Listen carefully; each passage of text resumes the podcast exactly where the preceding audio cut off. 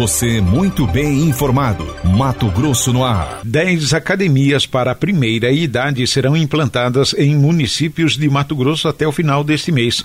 A ação é realizada pelo Rotary Club. Os detalhes você confere com Anderson Rentes. Representantes do Rotary Club do Estado se reuniram nesta semana com o presidente da Assembleia Legislativa do Estado, o deputado Max Russi, para definir encaminhamentos por meio da caravana da expansão, conforme a governadora do Distrito 4440 do Rotary Club, Brígida Maria Fischer. Estão sendo construídos 10 novos espaços em sete cidades, sendo elas Tangará da Serra, Jucimeira, Cáceres, Jaciara, Chapada dos Guimarães, Tesouro e Vale do São Domingos. Buscando parcerias para o final do ano rotário 2021, onde a caravana da expansão foi solicitada pelo próprio deputado e pelo nosso presidente da caravana. A caravana da expansão tem a intenção de estender os trabalhos sociais desempenhados pelo Rotary a outras regiões matogrossenses. O atual coordenador e ex-governador do Rotary Clube, Washington Calado, explica que a construção das academias é uma extensão do projeto de implantação das 100 academias da melhor idade, que está contemplando 90 municípios para servir de projeto piloto, para futuramente nós, juntamente com o poder público,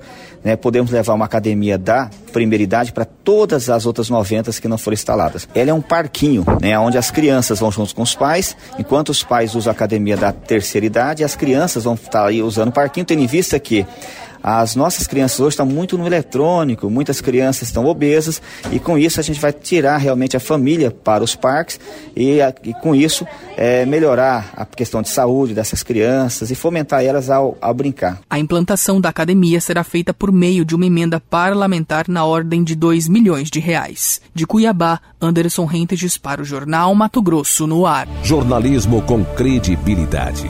É Mato Grosso no ar.